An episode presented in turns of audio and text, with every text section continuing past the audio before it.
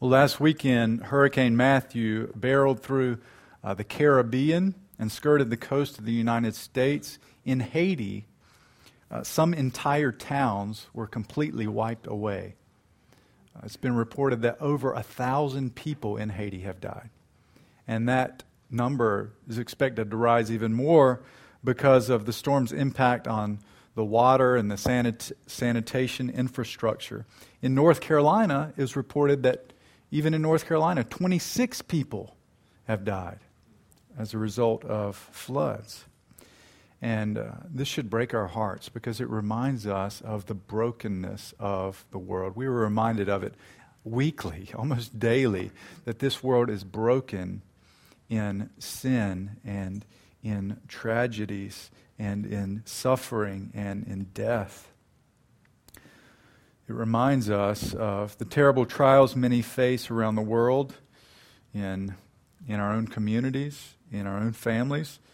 It reminds us also, though, of how blessed we are when we are spared from a tragedy like this, and yet how often, how ungrateful we are for God's provision and protection over us.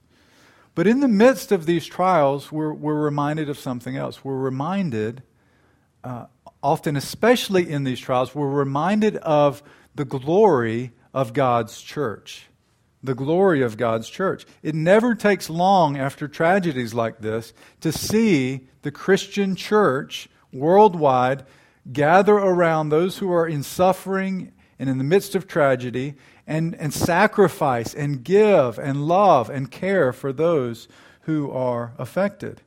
And in particular, we are blessed in that we are home to the North Carolina Baptist men and women and their disaster relief teams. They're always ready to go and to serve in situations like this, in those places that have been damaged the most. And so they're, they are already active in North Carolina and in other places to serve those places that have been uh, affected.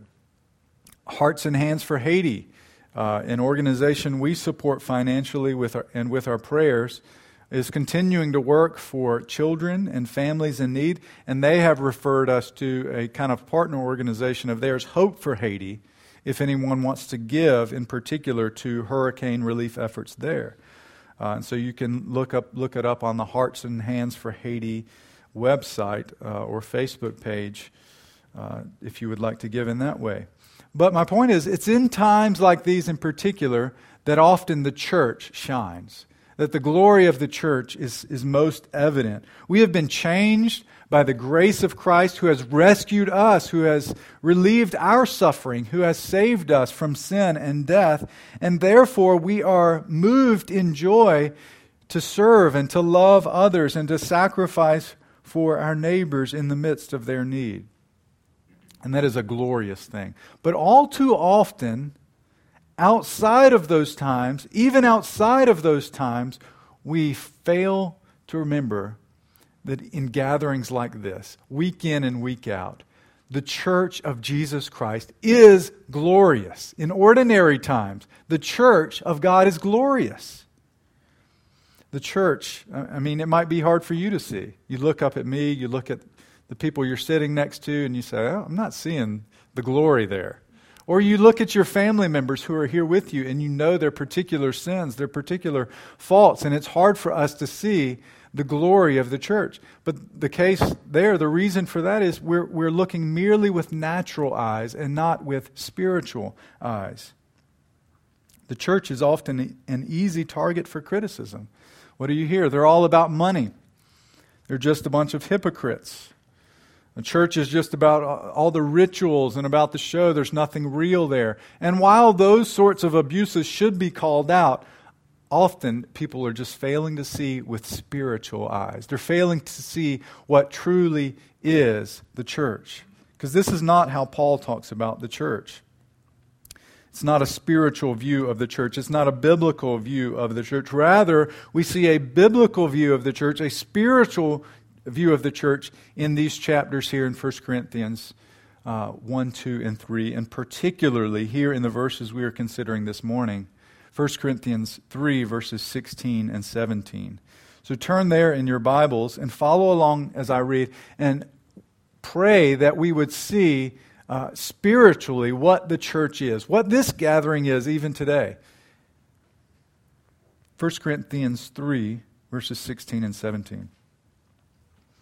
Don't you know that you yourselves are God's temple and that God's Spirit dwells in your midst?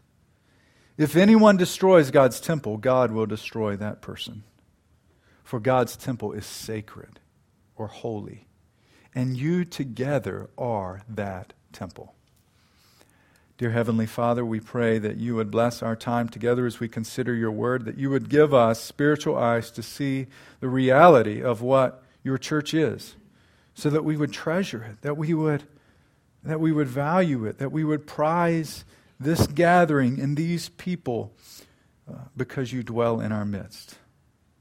Give us a great vision for what the church is, for who we are together, that we might protect and promote its unity and purity, that we might not despise it, despite what those around us say. In Jesus' name we pray. Amen. The church, the people of God together, is the holy temple of God with Christ as its foundation. So, by the use of this image, Paul wants to remind the Corinthians of this staggering truth, this staggering, amazing truth. God dwells with his people by his Spirit. And this is why sins against the unity of the church are so reprehensible. By their jealousy and strife, the Corinthians are destroying the holy temple of God. Instead, they ought to view the church as it truly is and protect its holiness and purity. So, to combat this divisiveness of the Corinthians, Paul has been reminding the Corinthians who they are. From the very beginning of this letter, he has been reminding them. Remember chapter 1, verse 2. They are the church of God in Corinth. They are those sanctified in Christ Jesus and called to be his holy people. And here in chapter 3, they are God's field and God's building with Christ as their foundation. And now he reminds them who they are, but from a different angle, with a different image. It turns out that the building of verses 9 through 15 is more than a simple common structure. It is a spiritual building, it is a, a temple. It is the temple, holy temple of God. So, Paul wants the Corinthians to understand the glory of the church, the glory of who they are together, and the seriousness of sin against the church. He wants them to have more than just a merely natural view of the church, he wants them to know what it is spiritually. For then they would t- take much greater care in building it up much greater care not to tear it down. They would take more seriously their commitment to one another and their commitment to the church. And they would take more seriously sins which might harm the integrity of this structure. So we'll consider these two things this morning the glory of the church. I want us to, to have a spiritual view of the church. We'll consider the glory of the church and we'll consider the seriousness of sin against the church. First, I want us to see the glory of God's church. Now, if we just see the church with merely natural eyes, then it does look ordinary. We're all just ordinary people from different walks of life. If you would imagine us as some sort of structure or building, it might not look all that impressive. And consider who Paul is talking to the Corinthians, well known to us as having all sorts of problems and pride and sin. They're known to us as the messed up church. If we imagine them to be a building, we might imagine a building with mildew and on the walls and rotting wood. They thought they were really something, but really, Paul shows them how they've been building with materials which are not going to last with wood, hay, and straw. But as bad as they are, as messed up as they are, Paul surprises us with this image in verses 16 and 17. Don't you know this? Don't you know that you all are God's temple and God's Spirit dwells in you? You should know this, Paul says. Don't you recognize what you are? So notice two things going on here. First, this image, you are God's temple and second, that the Spirit of God dwells in you. we're not exactly sure. Uh, Paul doesn't specify what temple Paul has in mind, but the word here he uses refers to the holiest parts of the temple. So you might remember Solomon's temple, built with gold and silver and precious stones. There were the outer courts, the holy place, and then the Holy of Holies. And in the Holy of Holies was the Ark of the Covenant, and inside the Ark of the Covenant were the tablets of the Ten Commandments. We read in 1 Kings 8 that when the priests withdrew from the holy place after bringing in the ark, the cloud filled the temple of the Lord, and the priests could not perform their service because the cloud, for the glory of the Lord, filled his temple the temple, especially the holy places, represented the very presence of the holy God. It didn't just represent his presence, though, God was present among his people. And the astounding thing about this is that humans have forfeited that right from the very beginning. Adam and Eve walked with God in perfect harmony, but then they sinned, and what happened? They were cast out of the garden. They were cast out from the presence of God. We know that all people have sinned and fall short of the glory of God. You and I forfeited our right to be with God when we sinned, to be with God in any kind of peaceful relationship. You've heard by now, more than likely, the, the inappropriate, the vulgar, the disgusting remarks made by Donald Trump 11 years ago. And it got me thinking you know, it's not very fun to hang around people who talk like that. I've heard from some of you where you've been with uh, friends and they sp- start taking the, the Lord's name in vain and how that just harms. It just harms you. It just re- revulses you. It, it causes you to, to react inwardly. And it's not that it's not that you're, you're so fragile you can't take it, right? It's that there's something about speaking against the holiness of God. It's something about speaking blasphemy about the God of the universe that causes you to have pain. It causes you maybe to have a sort of righteous indignation. It's right and good to be revulsed, to be repelled against things like that. It should repulse us. But, friends, consider this for yourself. What if the words you used in secret were recorded? What if your thoughts were available in book form for anyone to read? Here's some nervous giggles there, huh? What if there was a book which contained all of your thoughts and deeds from the moment you were born until the day you died? And then consider this the revulsion you have toward the sins and words of others must be something like the revulsion God has for our sins and our thoughts and our words. We don't like to be in the presence of others who are vulgar, and God hates sin. He cannot be in the presence of sin. And this truth is very frightening because we have forfeited the presence of God. The truth is that each and every one of us were separated from God because of sin. God cannot allow for sinners to be in his presence, for he is holy. That's why the priests of Israel who entered into the tabernacle had to go through the rituals of washings to offer sacrifices for sin before entering. And if they didn't do everything according to God's instructions, there was a very real chance they would die. That's why when someone reached out and touched uh, a part of the ark of the covenant to rescue it from falling to the ground, he died instantly. And if we are going to be in the presence of God, we need to be forgiven. We need to be cleaned up. We need to be washed from our sins. We need a sacrifice, or else we will die ourselves. And the scripture points us to this sacrifice. In the beginning was the Word, and the Word was with God, and the Word was God. And then the Word became flesh and dwelt among us and we have seen his glory, the glory of the one and only Son, who came from the Father full of grace and truth.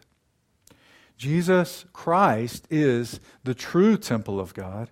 And we read in Colossians chapter 2 that in Christ all the fullness of the deity lives, dwells in bodily form.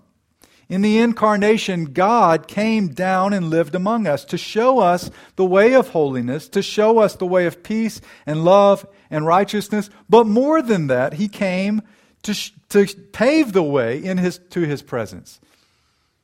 He gave His life, not simply as an example, but as a sacrifice for sin, as a payment for sin. And when he died on the cross, the veil of the temple, which separated people from the presence of God, was ripped from top to bottom. He opened the way into the very presence of God.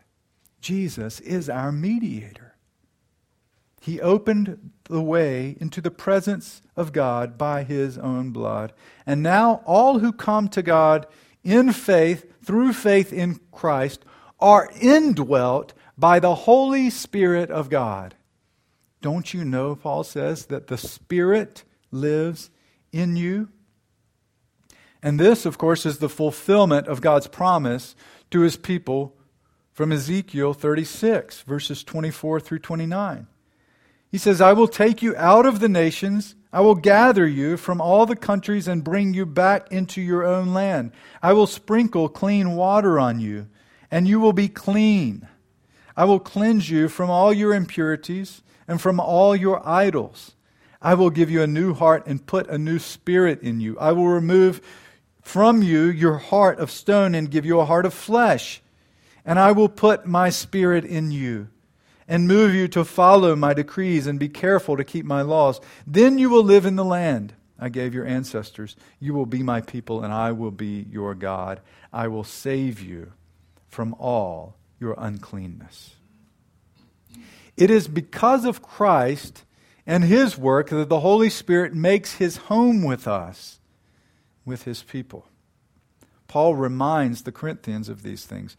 You are the sacred temple of God. Not because of your own righteousness or holiness, but because of the holiness of the one who died for you because he cleansed you. The Spirit of God himself dwells in you, not because God saw that your heart was pure and clean, but in order to make you pure and clean. He has given you a new heart and dwells within you in order that you would now walk in his ways. And Paul says, You together are a building, a temple, the temple in which the Spirit of God dwells. This is glorious. So, have you come to faith in Jesus Christ, repenting of your sins, trusting in Jesus to save you? Well, friends, if anyone is in Christ, the Holy Spirit dwells in you individually. And you have been forgiven and washed clean. And this means, this is glorious, this means God is not repulsed by you anymore.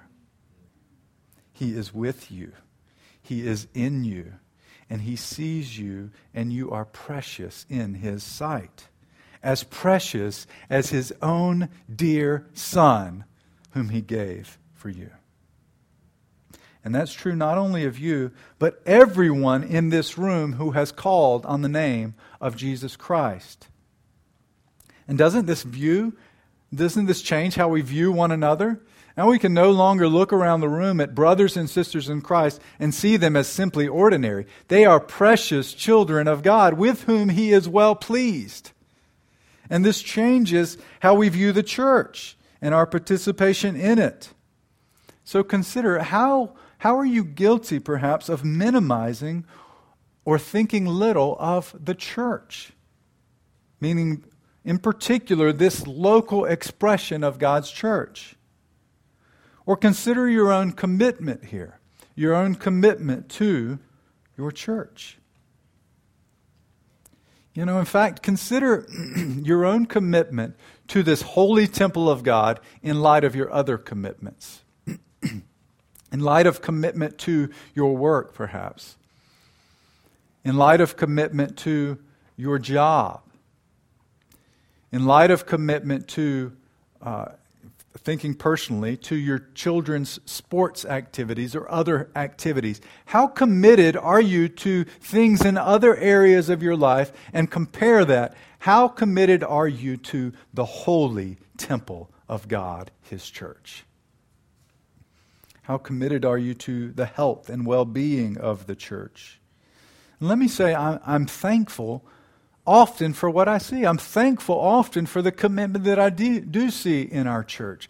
It does seem that generally we are not working to tear down our church. We are working actively to build up. I see your sacrifice. I see the ways in which you take initiative in one another's lives. And it gives me great joy as your pastor to see that. How committed are you to your regular attendance, to your giving? This is the holy temple of God. Let us see it in a spiritual sense. So, contrary to those who view the church with contempt, contrary to those who view it as unessential or unimportant to their Christian life, many see it in that way. We must have a biblical view of it, a higher view of it, a spiritual view of it.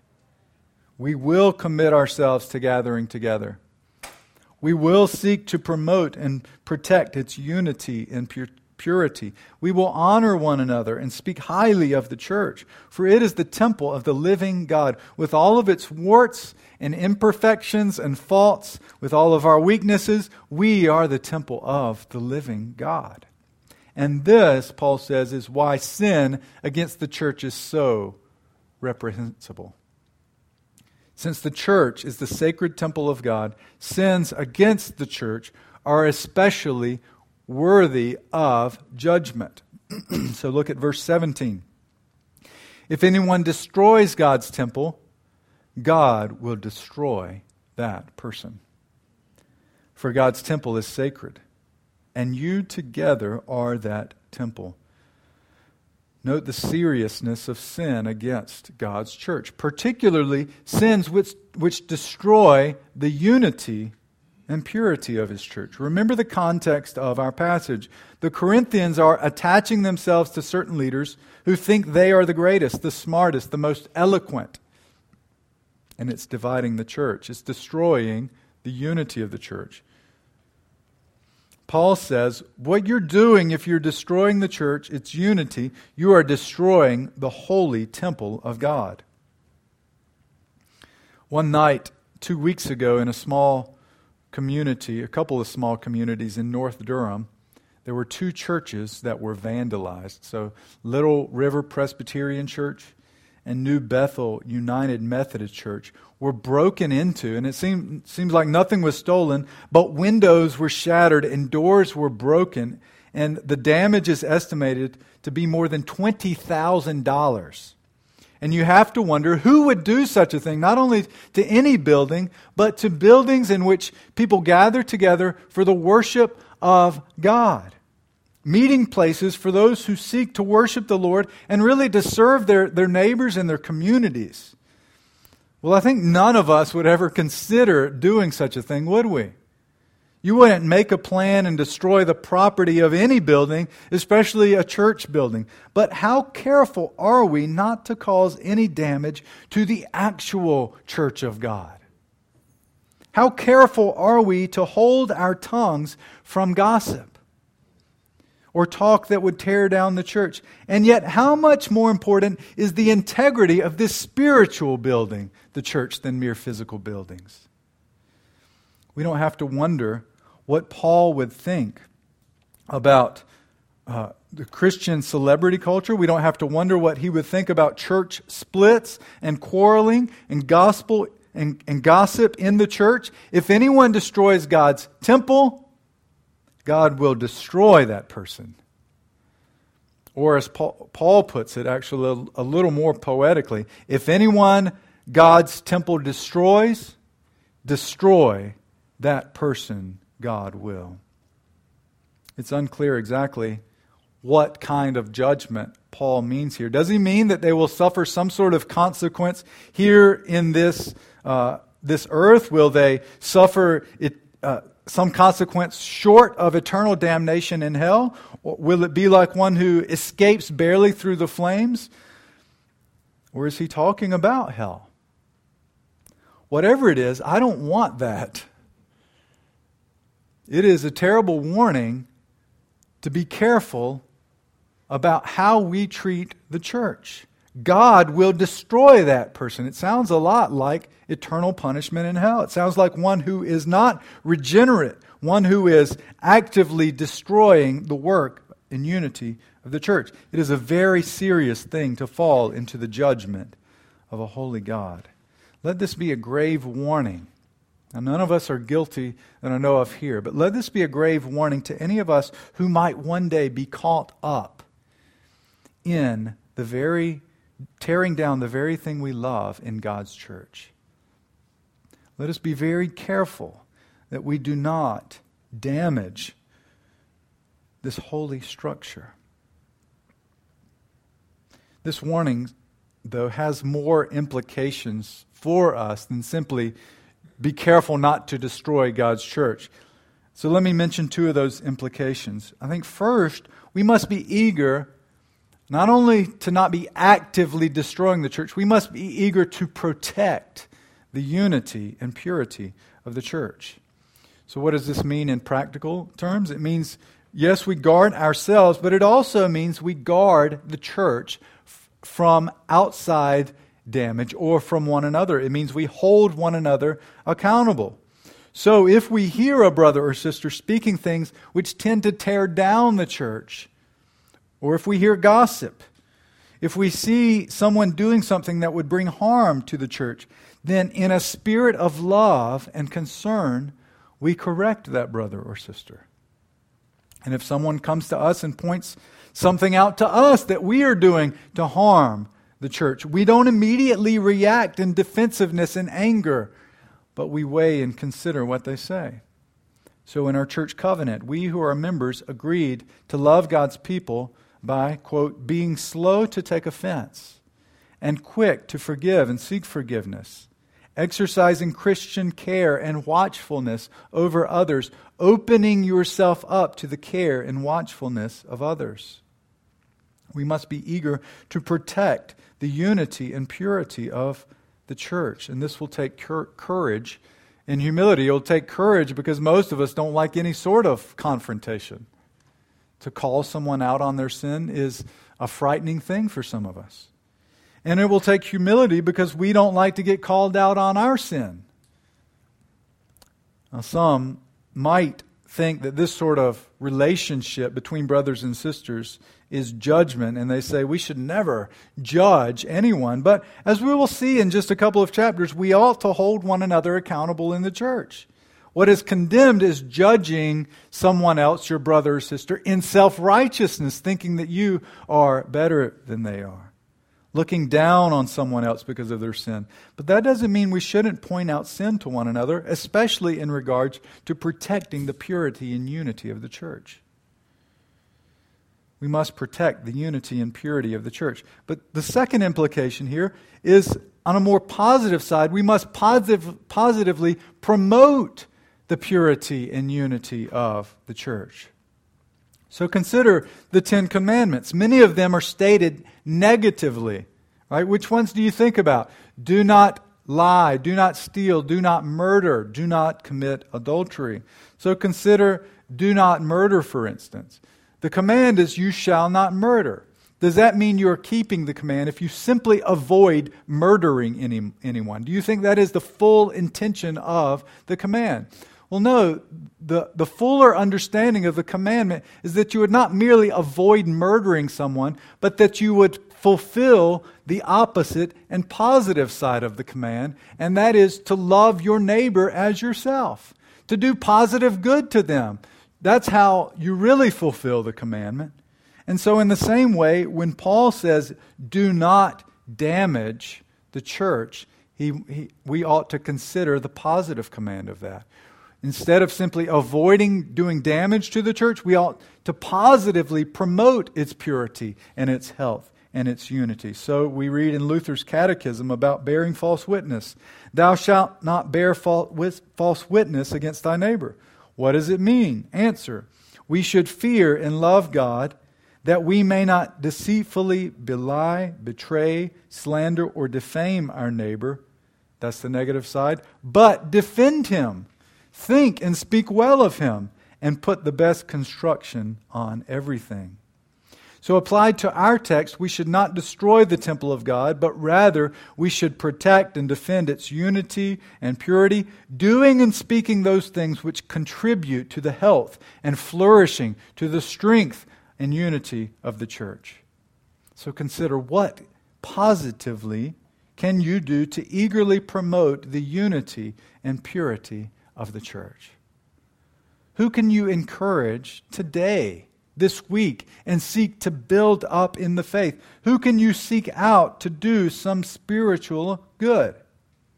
Perhaps you've noticed someone you haven't really connected to all that much. They haven't seemed as connected to the church, or they themselves are going through some personal trial. What would it mean to take initiative in them, to invest in their lives? And I feel like I repeat myself in saying these things because I do. But this is what it means to live together as a church, to be intentional toward one another. This is what it means to be the people of God to one another. It's what it means to love God's people and to actively and positively promote the good of the church. And we can be encouraged in this because we know we cannot fail. Because God is building his church on the foundation of Jesus Christ, and nothing can prevail against him. Ultimately, God will not be stopped in his purposes. Those who destroy God's church will be destroyed.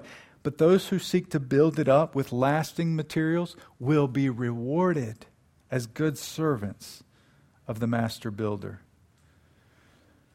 A few nights ago, uh, I watched a fantasy movie with our kids called Spiderwick. It's about a man who discovered that there was a world all around us with all kinds of magical creatures everywhere, but most people couldn't see him. It wasn't, this magical world wasn't far, far away, but right under our noses. With careful observation, with keen insight, with the right techniques, you could see fairies and sprites and ogres and goblins. And the kids in the movie discovered a stone that you could look through, a stone looking piece. And if they looked through it, all of the magical world was opened up. They could see everything as it truly was, which came in handy. If you couldn't see them, then you were in trouble of being harmed, in trouble of being hurt.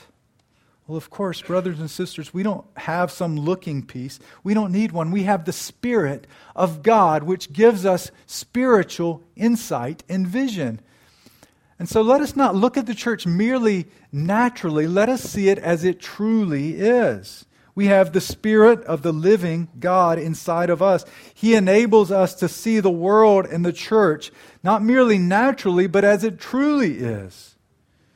We are more than simply a collection of people who come here each week and sing together and pray together and hear a speech by God's indwelling Spirit we are the spiritual temple of the living God. If we fail to see this, if we fail to see with spiritual eyes, we will be harmed.